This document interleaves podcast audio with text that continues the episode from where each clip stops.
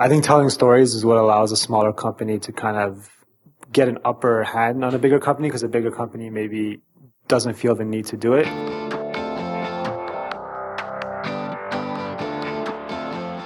Hey, my name is Felix Thea. I'm the host of Shopify Masters, a weekly podcast powered by Shopify, the easiest way to sell online, in person, anywhere in between. Each week, we invite entrepreneurs like you to share what they've learned growing successful e commerce businesses. In this episode, you'll learn how to create a viral moment, how to educate your customers on your cause, and why storytelling is your biggest advantage over bigger companies and how to do it. Today I'm joined by Yano from Peace Collective. Peace Collective is a community and lifestyle brand all about showing pride in who you are and what you love while giving back to a good cause. And was started in 2014 and based out of Toronto and has annual revenues of three to five million. Welcome, Yano. Thanks for having me. Yeah, so this all started, uh, or at least the the the uh, path towards like crazy success all started with a viral shirt. Tell us about that. What was the viral shirt? What happened?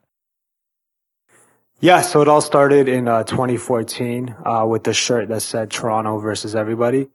Uh, at the time, I was working in sales uh, and business development at a software company. And it was a shirt that, you know, there's something I always wanted to do. I always wanted to start my own business, do something in the lifestyle clothing space. And, you know, one day I was waiting for a friend to go watch a Raptors game. It was the first Raptors game in the playoffs. And, you know, maybe more than 10 years we were playing the Brooklyn Nets. And, uh, 2014. I made, I was at a, in front of a print shop. You know, I decided I had the file uh, on my computer. I was just going to go in and print it. I was waiting for my friend, printed the shirt, uh, for me and him, wore it to the game. Uh, when I was at the game, uh, I somehow got picked up on a little documentary that, uh, somebody was doing, I think it was TSN on, the, on Toronto becoming a Toronto Raptors city. so as soon as that happened, people were asking for it, asking where the shirt came from. and then, you know, I've been waiting for this moment. I've always wanted to start my own business. So that night I decided, okay, I'm going to figure out how to sell t-shirts and I'm going to figure out how to sell it online. Okay, so people saw this on on TV, but did you have it for sale Yeah, Like, how did what what happened next after uh, it was on TV? Uh, yeah, it started super innocently. Literally, like uh, I had come up with the. I always had the idea for uh, the brand Peace Collective, uh, all about showing pride in your your favorite city and your favorite team or your favorite country uh, while giving back to a good cause. So for every garment sold, five meals are provided to a child in need. But it was always just an idea. When I, you know, saw that people were interested in the shirt, I took the next step. You know, I started searching, you know, where do I get shirts made? How do I get some shirts printed? I uh, did a small print of t-shirts and then went online and, uh, you know, search how do you build a store? How do you build an online shop? And the first thing I was pointed towards was Shopify. I so spent a couple of weeks learning how to build an online store. Uh, in the meantime, I was just literally messaging people on Instagram, selling them shirts, you know, out of my bag, meeting up with people downtown, like really small and organic until it got to the point where I built the website and, you know, it, it was the beginning of something in a business. Right. So how did you capitalize on this, uh, this opportunity for, for the shirt to be on TV because you didn't have a site yet? I'm assuming unless your friend like shouted out some Instagram handle or some website. How do people go from seeing the shirt on TV, wanting it, and then finding you, the person that was making them? Yeah, well, it was, it was a slow build up first from that first day. It was, you know, like I said, learning how to build a Shopify website, putting that up. And then once I had the Shopify site up, you know, I had a couple of products. Then it was trying to identify who, who the customer is, uh, finding people that wanted to show pride in, in being from Toronto and, you know, trying to connect with them over Instagram. And it started very instantly like that. It was just about finding people in Toronto, uh, on the one side as, as a customer base that were looking to purchase anything about being from Toronto and then working with and looking for people that represented what it means to be from Toronto, what it means to be Canadian. You know, what we like to do is showcase Canadians that are chasing their passion and aligning ourselves with them and, you know, putting shirts in their hand. And back in the day, Instagram was a lot, you know, easier to do stuff organically. So it was just finding cool Canadians that were doing what they love, getting the shirts in their hands and then, you know, slowly building a community from that. Okay, got it. So I guess the question is like, were you able to capitalize on that initial exposure on TV, or was it just a, you know, something that was super cool to happen, but you still had to kind of build the store and build the traffic and build the awareness yourself? Yeah, that was just the first launchpad moment. Just like let me know that hey, there could be possibly a market from here. Uh, from there, it was that's when the work started to you know developing developing the brand. Okay, so this was a moment where you're able to validate that people are super interested in it, but you still had a lot of work to do to get it to the point where you could build a business and actually sell these shirts and sell other other things underneath your brand. Okay, that makes sense. So you mentioned that this idea behind the business is you know, just beyond just this, this this shirt. Initially, was about like you said, showing pride in your favorite city while giving back to a cause. So where did this? This is a, you know is a marriage between two uh, kind of specific, right? Again, uh, pride in your in your favorite city, and then uh, you know purchases actually fund a cause that, that you believe in. What is where did the idea behind that come from? Yeah, the idea came from a trip. Uh, I went to uh, Morocco teaching English at a uh, at a school in Morocco, and they had a program where they provided children from lower income households with a meal for breakfast, a meal for lunch, and a meal for dinner. Uh, and the reason they were doing that is they were looking for ways to increase enrollment in school. Uh, they were having a tough time uh, of getting these parents to actually send their children to school. They prefer to take their child out with them during the day, put them to work, you know, maybe even having them out on the street collecting money. Uh, so the, the school experimented with a bunch of different things and they found the most effective way to get these parents to send their kids to school is by uh, providing a meal. So the, you know, the parent has one less worry. They're not worrying about how they're going to feed their child. Uh, so for me, the concept was, you know, I wanted to chase my passion, do what I love. I wanted to give back to a cause where, you know, something as simple as a meal can one day inadvertently provide a child with an education and opportunity to one day do the same. Got it. So I feel like a lot of people were interested in your, in your purchasing stuff from you because they like the design, they like the the message on the the the clothing. How much of that aspect of the cause based side of it do you feel like people are that you feel is motivating people to to to purchase from you? Yeah, I think it's a huge a huge part of it even now today, but I think especially when I was first starting uh, I think a lot of people got behind that messaging, got behind the idea of supporting. People want to support something that they believe in, uh, especially in, in, the day and age we live in right now when there's so many different options. So I think it allowed us to cut through a lot of the noise and people were able to support a cause they believed in. And it also helped turn our customers into people who are really pushing our brand messaging. Uh, because the t-shirts are so simple and they're so easy to spot, you know, it's easy for a, somebody to stop one of our customers to be like, Hey, cool. That's a really cool t-shirt. Where'd you get it from? And instead of just being like, oh, it's a t-shirt I bought online, it, there's a story for them to tell to their friends and their families. And that really pushed the word of mouth. Uh, you know, this is a really cool shirt. Uh, it's from Peace Collective. Purchasing this shirt provided five meals to a child in need. And, you know, our customers end up becoming part of this real community and, and helping spread the cause. And, you know, word of mouth is what built the brand early on before we got the increased exposure, before we really knew what we were doing.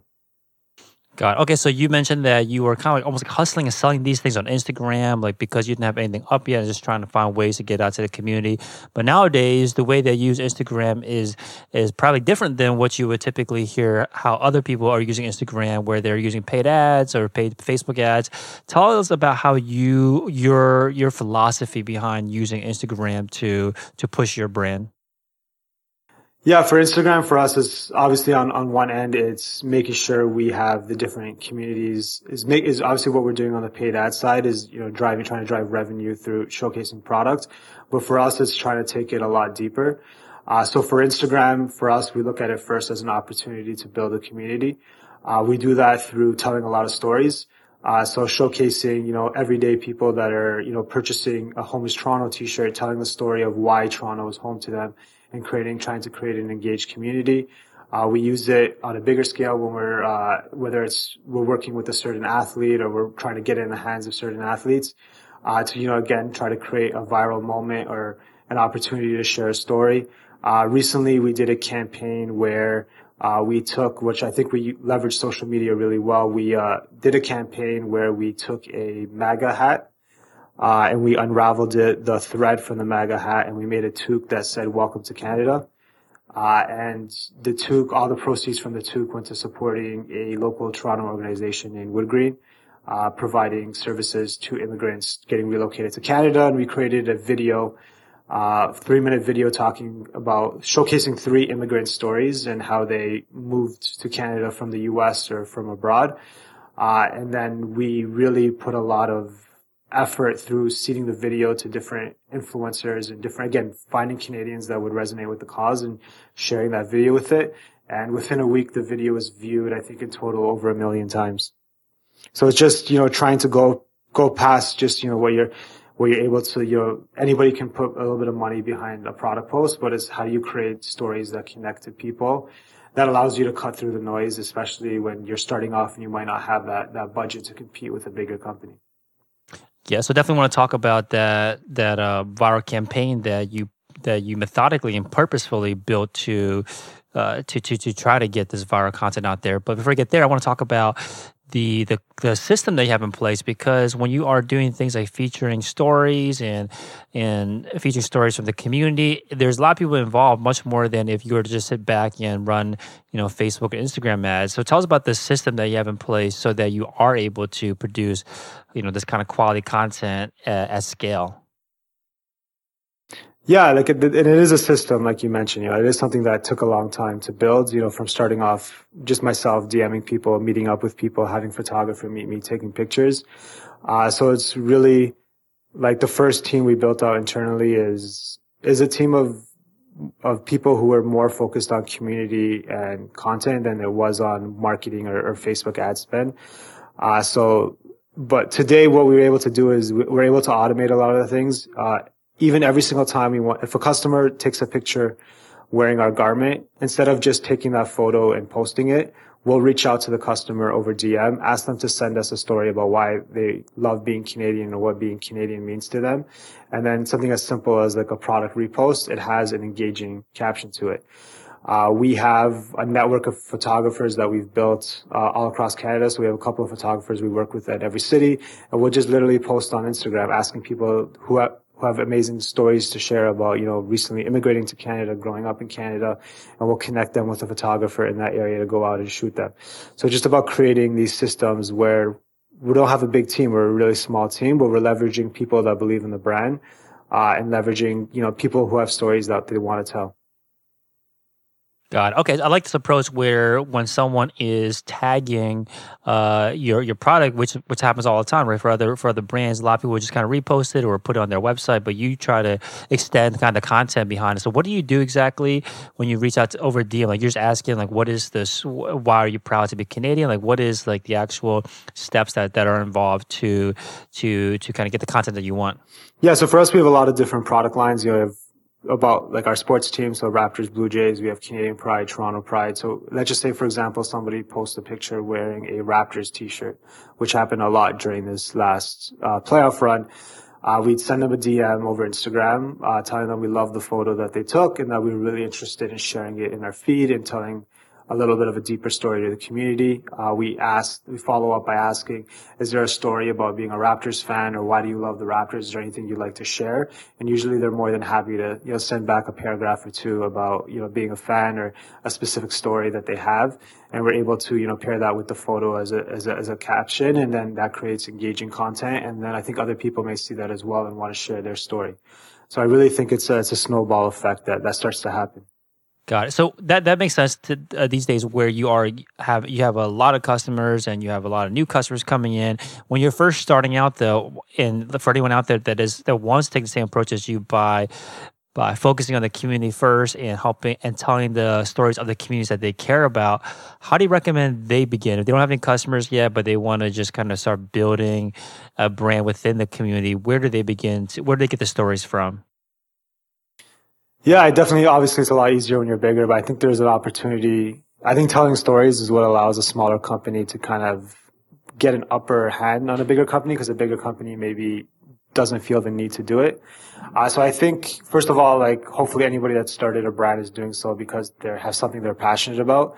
And whatever that passion is, there's other people out there that have that same passion. So for example, if you're starting a brand around, uh, lifting weights, around, you know, being in shape. So it's, putting in the groundwork, going on Instagram. What are the top hashtags around weightlifting? You know, what are the top brands that are doing something in this space already? Searching those hashtags, building those communities, trying to communicate with those people, trying to ask people. People like to talk about what they're passionate about. And yeah, when you're starting off, you're going to have to put in more work, but there's a lot of opportunity to put in that groundwork and utilizing hashtags in different communities around the internet to find those people. And that's what we did when we first started. It was, you know, finding every hashtag to do with anything to do with Toronto, uh, Canada, uh, searching those hashtags, finding those people that create good content that use those hashtags, putting the product in their hand or scheduling, you know, an opportunity to create content for them. It's just doing little things like that and putting, you have to put in the hours when you don't have the money to spend. Okay, yeah, I want to get tactical here so that when you find these people that are in the community already, you're basically talking about almost like influencers or micro influencers in the communities that you are interested that you want to be a part of. You find these people that are, are influencers there already, and what are you doing? You're like, you're like commenting on their posts, you're replying to people that are commenting on their posts, you're DMing them. Like, what are you? What kind of uh, I guess, uh, ideally, what kind of engagement, what kind of way do you want to work with them? Yeah, I think definitely either commenting on their photos and DMing them, but you know, doing it in a way. I think a lot of people do that, but they do it in a pretty selfish way where they're, you know, talking about what they want. So I think it's just doing it in a way where you're actually taking the time to look at the photo they posted, saying something, you know, nice about it, trying to engage in, in something on their feed and trying to create a conversation. So it's no like cookie cutter approach. I think you just have to, yeah, you have to look at what they're, you know, let's just say somebody's posting photos about Toronto, just starting a conversation by just saying, Hey, these are great content. That's great content. Uh, love the photos that you're, that you're posting. Uh, once you've kind of built that dialogue, then it's, you know, this is what we do. You know, we'd love to offer this. Like, what is it? What's in it for the other person? I got it. Okay. So do you remember how much time you had to put in early on to, to, to do this? I, just to give you some context about how much work is required to, to start building a community from scratch on Instagram. Yeah. I think I probably, I think it was honestly probably 75 to 80% of my job, to be honest with you, when I was starting to do this and I was working full time. Uh, I was at Salesforce, so yeah, I was doing sales in that, and I was kind of doing this on the side. So it was pretty much I get home around maybe 6 p.m., do it to like midnight to like 1 a.m. Doing that, and so about maybe like three, four hours a day, just solely focused on that and trying to connect with people. And you know, it's a numbers game. You're, you're gonna maybe message 20, 30 people, you know, a couple of people will be interested. And that's where I think having like a, like a cause behind your brand really helps. Uh, so when I was first starting out, it was about, you know, making sure we were taking quality photographs and, you know, showcasing the product in a good light. And again, talking about the cause. And then once you, you connect with people that are motivated and, and, and love what you're talking about, usually they see what you're doing and they'll be more than happy to want to be involved. Okay. So you're talking about like five hours a day of your time basically on Instagram communicating with this community. How did you know that that was the right use of your your time? Like, what were you seeing that that made you realize, okay, this is what I should be spending my time on, rather than something else that that could be involved in growing the business? Yeah, I think for me it was because I did have the luxury of, of working full time, like I didn't need it to, you know, to generate revenue right away. For me, it was about, you know, making sure building, like we did it the right way and built a community, but it also, it's, everything's positive reinforcement, you know, like showcasing, you know, trying to message those people and then getting connected with somebody with a decent following who really liked the messaging and then shared the photo and then people asked where to find it and then purchases started coming through.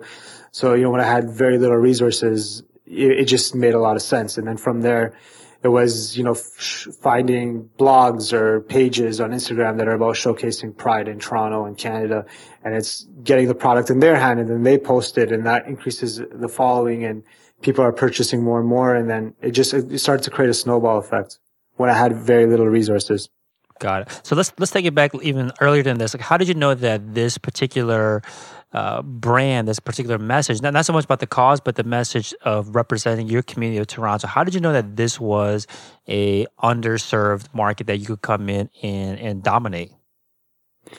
Yeah, I just, uh, once I saw that initial reaction and the initial like interest, I, and I also think I, I, was lucky in a sense starting at a time where, you know, Toronto and Canada as a whole was growing in the eyes of, of the, of, of the world you know, you had stuff like the Raptors starting to be a more competitive team. Uh, the Blue Jays started, were, were, taking off at around that point. Obviously, you had everything that was happening in music with Drake, The Weeknd. Uh, there was this whole sense of Toronto pride and Canadian pride. And there's just, there's not, there wasn't a lot of options. You know, when I, when I think of Canadian pride, you have maybe one or two companies that, that did anything. And it was a very, you know, nostalgic idea of what Canada is. You know, when you hear stuff like, you know, plaid shirts and, uh, like what are all the stereotypes? Plaid shirts and uh, uh, what are some stereotypes? Let me try to think of some stereotypes. Plaid shirts. Uh, I'm not gonna say. you know, saying sorry too much or uh, poutine or uh, skating. You know what I mean? It was like a very old kind of idea of what Canada was, and I didn't think it was like a modern, multicultural representation of what there is in Toronto and Canada. And there wasn't a lot of people doing it in a fashionable way. Uh, so I thought just, you know, just by seeing that in the market, there just wasn't a lot of, op- there wasn't a lot of options just for myself. Uh, so I definitely thought that there was a need there and it was something that developed over time. Like when I first came up with the idea of Peace Collective, I didn't necessarily know completely go in that direction. I knew I had the cause and the why behind it. And it was just getting that positive reinforcement. Hey, real quick, if you're enjoying the show, please leave us a review on iTunes let us know what you think or what you'd like to hear more of. Now, let's get back to the interview. Okay, so you also mentioned that you wanted to schedule time to create content for these influencers. Can you say more about this? Like, what does it mean to create content for them? Yeah. So again, finding pages, like for example, when we, we I spend a lot of work trying to find pages that are about all about showing Toronto pride or Canadian pride. And it was working with local photographers to go out there and create great content. Cause what they're doing is they're always showcasing pictures of Canada and like different places. So it's going, taking those pictures with a photographer, showcasing the shirt, sending it to them, getting somebody to organically post it. And then we're doing a service by providing that content that they're going to reshare anyways. And there wasn't a lot of other things like that in the market. I see. So you were looking for for like pages that were showcasing like Toronto landmarks yeah. or or some kind of scenery, and then you are getting a photographer and a model. I'm assuming that's wearing your clothing to that place. So how does how do you how do you take this in a way where it doesn't look too much like an advertisement? Because uh, I think even with what we do right now, like uh, for us, it's like the shirt is an afterthought. Like either like the first thing is like this amazing place in Canada and somebody's wearing a shirt, or somebody's wearing a shirt and they're telling a cool story. So it's just like you're not. I'm not trying to. We're not trying to say, hey, buy this shirt. It's like, hey, this is a story of somebody who's Canadian, or here's this cool picture, and it's like it kind of ties it all together with the cause. It's like making sure that you're creating a reason for somebody to want to go to the website. And how personalized you have to make this content because I can assu- I can assume that you are if you're going out and getting a photographer, getting a model out there, it's not if it, if it's someone doing a free even, it's like still time intensive and resource intensive for someone to get out there, and you only get one shot with one influencer. Like, do you try to kind of shop it around? I guess to try to get someone to pick it up, or how? I guess how much effort do you need to put into customizing specifically for one profile, or can a shoot work for multiple profiles? No, it can usually work for most things, I think. So we weren't necessarily doing something for a specific page. It was just trying to create good content and then put it out. Got it. How, how often were you doing this? When I started off, that's pretty much, that was the complete strategy. Like that was the strategy until we got to a point where we could start doing other things. All right, so we, we talked about the the kind of the hustle that you had to to put into Instagram, but I think what what is what really blew you up was the kind of viral content that was out of your control, but then also the ones that you did have your in your control. So let's talk about the second kind of viral moment that was out of your control. So yeah, I can tell you it's the first like really viral moment that kind of took us up a notch as a brand. Uh, took place, I want to say 20, end of 20, like summer of 2015 yeah, summer of 2015 in, in our first year. And again, it was the same strategy, trying to associate ourselves with Canadians that are doing amazing things. Uh, so I had an opportunity, you know, a friend of a friend came up to me and said, Hey, it's, uh, it's Jose Bautista's birthday and he wants to, uh, gift your, uh, your, one of your sweaters, uh, to the whole team. It was right before the Blue Jays went to the playoffs. Uh, so I usually hear this stuff all the time, and a lot of time, you know, you send out stuff and you get nothing back, and like you don't even hear anything back from that person. But you know, you're always looking for that one opportunity that can kind of change things. Uh, so we made these packages for all the different players, made handwritten notes, kind of gave it off to him. I uh, didn't really hear anything for a month or so. Uh, and then one day, uh, one day just opened up Instagram in the morning and Jose Bautista, who, was you know, the star of the Blue Jays back then had, you know, posted on Instagram saying, uh, this is this brand, Peace Collective. It was uh, pretty much all the team wearing the sweater. This is what they're about. This is the charitable cause. Go purchase the sweaters. Uh, so that was probably the most high profile thing that we had gotten up until that point. And, you know, sales were, were climbing and it was, it was crazy. It was, we hadn't seen anything like that. Which, which, uh, which sweat, sorry, which sweater was this? It was, uh, it was a Homes Toronto sweater. Or sorry, a Toronto versus everybody Navy sweater. So that later that day, uh, the Blue Jays were played a game, uh, and I'm not, I don't know how big of a sports fan you were, but it was the big moment where he uh, hit a home run and he flipped the bat, the bat flip moment. Probably one of the most famous moments in Toronto sports. Uh, so after he won that, after he did that home run, walk off home run, won the game. At the end of the game, while at the MLB were handing out shirts that said, you know, congratulations, you moved on to the next round. He put on our sweater instead, and then he wore the sweater to the press conference. Uh, so that night, uh, I think till this day, that was probably maybe our third biggest sales day ever. Uh, so that's what really raised our profile and, you know, we generated more revenue than we had ever had as a company in one, in one night. Yeah, I think you, you said here that you were maybe doing like 10,000 a month before this. And then within a month after that, or less than a month after that, you did close to half a million in sales. So uh, you mentioned that all the time you, you get hit up by influencers or people know someone that knows someone and they're asking for products from you, and a lot of times it ends up turning out to be nothing. Nothing comes out of it. What made you say yes anyway to this opportunity?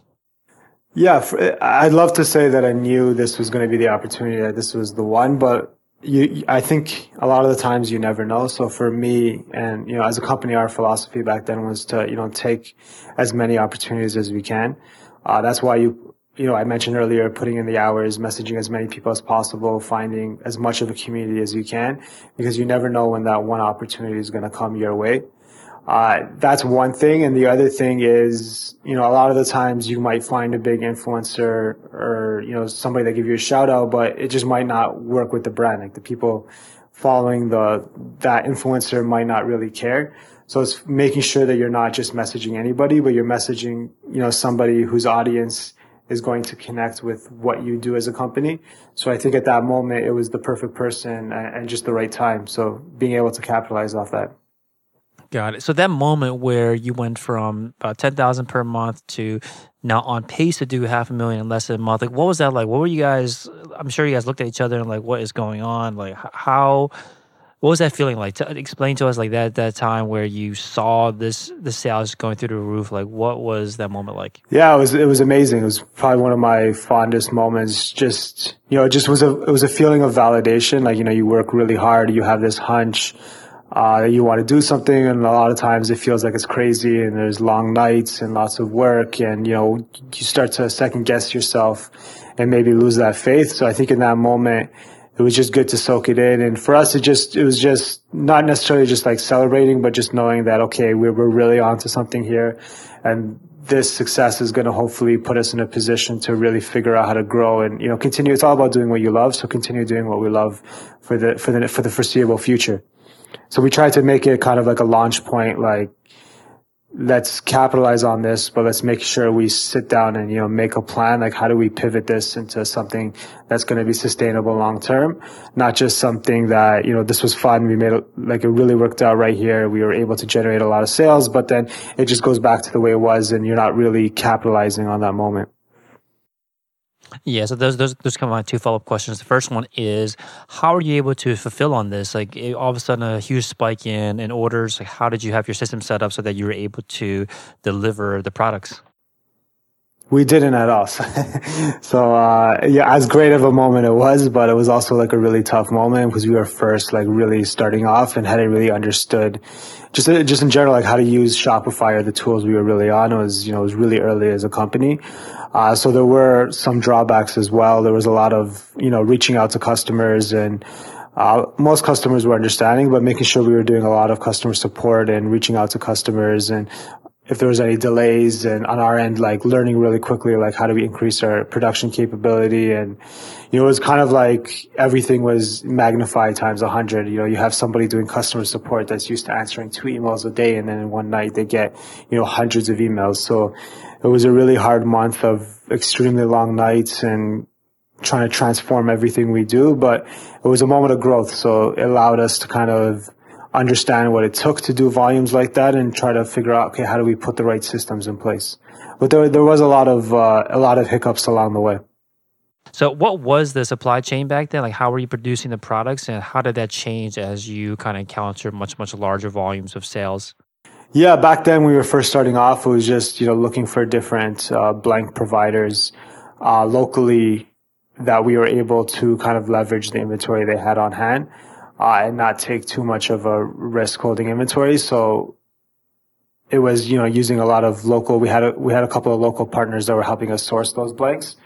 Uh, but you know as we've grown and now we understand what it takes. It's a lot of forecasting and kind of we produce our own garments uh, from start to finish and it was, you know, that volume that we did that month allowed us to invest in the product, which allowed us to grow moving forward. Okay. And the second thing is you mentioned that you wanted to take this opportunity as a launch pad. You didn't want to just be like a spike in sales and all of a sudden back to the original baseline. You wanted to extend this viral exposure. So how did you how did you do that? Like what was what were you guys doing to make sure that this was a kind of a new beginning rather than like, you know, just a, a kind of a blip yeah, I think for us that in that moment we learned a lot about who our customer base was. You know, prior to that moment, uh, again, like the brand is all about showcasing your pride in being Canadian in Toronto. And we realized that idea of showing pride really resonates with sports fans, which is kind of like a no-brainer right now. But, you know, at the moment, we weren't even necessarily thinking of it like that. Uh, so it kind of allowed us to see like for now, like our pillars today are country, city, and team and self. So you're showing pride in yourself and in your favorite team and your city and your country. But that was really birthed then. So you know, at that moment we were doing so many, so much sales all related to the Blue Jays. That was a perfect opportunity for us to reach out to the MLB and reach out to the Blue Jays. And we were able to really pivot that opportunity into getting a license with the MLB. Uh, so from there, we were able to start producing licensed apparel and we kind of found our niche in that market by, you know, sh- providing fashion forward, uh, fan apparel that is perfect not only to wear to the game, but you know when you're lounging around or you're going out with friends. You know, a versatile line of uh, sports licensed apparel that there wasn't really in the market, and that viral moment was allowed us to pivot and get an MLB license, allowed us to open a whole new revenue stream that we didn't have previous. Amazing. So basically, a chance to improve the product, get this kind of exclusive licensing that, that not everyone can have access to. So obviously, improves like the, the the the brand. What about on the customer side? Like, how are you able to? Because uh, you now have a huge influx of new customers. How are you able to make sure that the customer service and like uh, turn them basically into repeat buyers? Yeah, and again, like if it was it was a really new time, so not we didn't maybe do it the best way. Obviously, if that viral moment to happen now, we have the whole infrastructure set up. But it was a learning lesson for us. Like we figured out, you know, what's the best customer service solution to put in place, like what communicates the best with Shopify. So it was in that moment, you know, moving on to a new system for customer service. It was making sure we we had everything connected to our email client. So, you know, all these purchases are turning into emails that we can leverage moving forward. We're leveraging this and, and make our social, our social following is growing on Instagram and on Twitter. So we're able to now market to a bigger audience of people. So I think, you know, sales aside, it's the amount of data we collected on what our customers like, but also the amount of emails, uh, and Instagram followers and the, and the community where we were able to build further. So you you saw that in the data that there was uh, that the um, sports fans were the biggest and most rabid fans of yours of your products, and because you looked at the data. Was there anything in the data that you saw that you guys saw that surprised you that you guys had no idea was true? Yeah, I think a big thing we learned around that time is that sixty, I want to say about sixty-five percent of our customers were women. Uh, so I think for us, we really understood that a part of what we were able to service is that, you know, female, uh, fans did not have a lot of options when it came to wearing, you know, apparel to a game. A lot of the, this industry in the sports world is, is obviously very heavily marketed towards males. So there was a big gap in the market with providing quality fan apparel to, to, to the female consumer. Uh, so we learned that, we learned that once we learned that and once we learned that sports licensing was a huge to be a huge opportunity for us it was about putting the two together and you know trying to find and create audiences to find what find more of that customer Got it. So a lot of female fan apparel demand uh, was what you saw in the data. What uh, so that that influenced the products that you're designing. What about like when it comes to the marketing, the branding? How did that impact? How did that knowledge that the demographics were possibly different than what you expected? How did that how did that change the way that you spoke about the brand or the marketing behind it? Uh, to be honest, that's one thing that hasn't really changed. Uh, like for us, it's, it's always been the same since day one. It's the same now. It's something that I think that gives us an edge. Like we, we have like our cause and our why and what we're doing and we've always kind of stuck to it. What, what we've learned a lot more because we didn't start off with the greatest knowledge about product. is something we developed along the way. So I think we've been able to grow and, you know, our understanding of how to use the analytics and the data and how to continue to continue build better product. But I think the, the, the idea behind the marketing has been the same since day one. We've just been getting better at it. Got it. So is this still an active strategy that you pursue today? Because you know before you were working with uh, influencers, but they were just kind of like general pages for the most part. But now you got you got representation of your products with like celebrity level influencers. Is this still an active way? Uh, I guess strategy that you use today? Uh, no, today it's more now that we've been able to kind of build a solid base and a solid community. For us now, it's just continuing to grow that community. We actually prefer to use uh, on like a day to day basis more what you consider micro influencers, uh, just because I think Instagram today is also. Uh, Instagram, social media, in the influencer world today is it's, it's very saturated and there's a lot of huge companies in it. So for us, like the first thing we do is always like, why is, why we like put aligning ourselves with this person? Like what have they done? Like what is their story?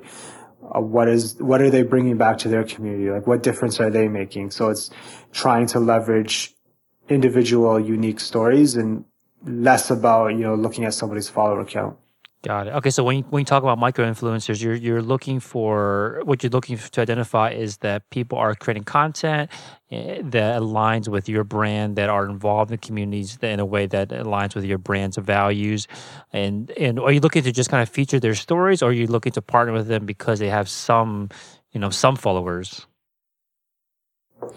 It's a combination of both, but for us, we put a premium on the content they're producing, like how good is the content that they're producing? Like, how is it going to look? Like, how, how, yeah, how does the actual quality of the content look? And then two, what is, does their story resonate with us? And then three, uh, do they have like a influence in the community? What, what do you look to there to see if they have an influence in the community? Uh, so it's whether they maybe they do have a lot of followers, maybe they're a local entrepreneur or somebody who has like a tangible uh, impact in their actual community. You know, maybe they're a business owner uh, something that may translate beyond just social media following. So I think it's just a combination of several factors. Got it. So this licensing process you went through was certainly a pivot and gave you access to a brand new line of products that that that uh, set you up in a different direction. What was it that that allowed you to get these licensing deals? Like how were you when you first kind of scheduled these meetings with uh, the the um, I guess the leagues? What what was conversation like? Yeah, the conversation with MLB was easy, with the Blue Jays was easy because, you know, they saw that their customers were purchasing our product. And at the end of the day, they wanted to align themselves with a brand that had a, that had a deep connection with their customers. Uh, so because we are a very unique brand as well, where, uh, you know, most brands are trying to be international, trying to sell to every corner. But for us, the brand is rooted in being Canadian. Uh, so, you know, all of our customer base, our email list, our social following is 90% Canadian. Uh, so a lot of the times the Canadian market is really underserved. You know, with the MLB, there's only one Canadian team. Uh, so they're always looking for better ways to service their Canadian customers. Uh, kind of, we did a great job with that, I think, and we really developed some amazing products. So that uh, a lot that caused the NBA to come to us because uh, again, there's only one Canadian team, and a lot of the time the Raptors are not being given the attention that they typically are because they are a Canadian team. Uh, so that allowed us to build a relationship with the NBA, and now with the NBA, we we do licensing for all for all teams in the league, and it also allowed us to turn into a partnership with Hockey Canada. Awesome. Okay, so let's talk about the viral campaign that you had actual control over that you purposely launched, which was the MAGA Make America Great Again hat. So you you talked about how uh, the kind of content that you had created with uh, the, the, the stories of um, basically. Uh, well, I guess why don't you explain how, how how you guys went from the MAGA hat to the product that you ended up creating? Yeah, I think that campaign is a is a perfect illustration of you know, not necessarily looking for a a big influencer and trying to just connect yourself with a big influencer. It was something we developed uh, with an agency we worked with, and you know, it was really about how do we like how do we really get in touch with what's going on right now in, in, in pop culture and what's going on and just in, in, general in North America right now, and how do we kind of align it to Canadian values? So obviously, it's a controversial topic. It's you know it might have lost us certain types of customers. Uh, but it, again, it goes back to sticking to what we believe in and aligning ourselves with the values that we believe in and, and you know, choosing to take a stand. Uh, so the concept, like I said before, of, of, taking a MAGA hat, which is something that, you know, is obviously such a, a negative symbol of, of hate and trying to change it into a positive symbol of hope. Uh, so it was about doing the groundwork and finding, you know, people with amazing stories to share and making sure that we can pull it off. And then how do we get this video in the hands of people that can help spread the word? Right. So obviously a great idea and I can see the viral potential in it, but I'm assuming that you also need to have the kind of support pieces in place so that it has kind of like the on ramp towards viral success. What pieces you had to put in place to to that, that you feel like helped this piece of content take off? Yeah, for sure. So once we had the content, once we had the product placed, the next step was to try to get it out to as many outlets as possible. So on the media side, you're sending it to every Canadian, uh, every Canadian, whether it's a blog, whether it's a media, TV channel, news station, radio station, just kind of sending out a press kit about the video, putting it out on social media and on YouTube and, you know, trying to connect with we, we just started tweeting at different celebrities and different people all across Canada and the US that we thought the messaging might resonate with. And it, it, was kind of a snowball effect. Like it started off organically. The reach it had on, on, on social was, was insane. Uh, it was viewed by thousands and thousands of people just in the first day organically. So we were able to, you know, once we saw that it was working, put a little bit of ad budget behind it. We got picked up in a lot of the local newspapers, uh, TV. We, we were able to get a spot on a breakfast television in Toronto. We were able to get on different radio stations and it kind of slowly started to swell up. And then we were featured on some large, uh, U.S online based, you know, Facebook groups and it kind of just took a life of its own. It just kept getting picked up by different Facebook groups across the US and Canada and different online websites until the, you know, it, it's really snowballed into almost a million views. Awesome. Are there any apps or tools or services that you use either on Shopify or outside of Shopify that you use to help run the business? Yeah, so definitely, obviously, Shopify number one. Uh, for email, we use Klaviyo, uh, which is really amazing. It connects with Shopify great. Uh, for analytics, we use a tool that's probably one of my favorite tools that integrates with Shopify. It's called Glew, G-L-E-W, which gives you really good analytics on your customers, your products. Uh, so those are the big three that we use. Uh, we're rolling out Loyalty Lion. So that's another big one. And Shopify, we use Shopify POS in store. What do you think will be the biggest challenge that you will face or you the team will face this year? Our biggest challenge right now as a company is figuring out how do we scale nationwide. Uh, we've been slowly growing and we have a really strong foothold in Toronto and we're slowly starting to grow Canada wide. So right now, like we show Canadian pride, we show Toronto pride, we work with different teams in Toronto. We want to be able to kind of offer that same level of product Canada wide. So it's taking that next step to becoming a national brand. Oh, awesome. Okay. Thank you so much, Yanal. So Peace Collective is the, the company, the brand, the store at peace-collective.com. And thank you so much for coming on and sharing your experience. Thank you very much for having me. It was a lot of fun. Thanks for tuning in to another episode of Shopify Masters, the e-commerce podcast for ambitious entrepreneurs powered by Shopify.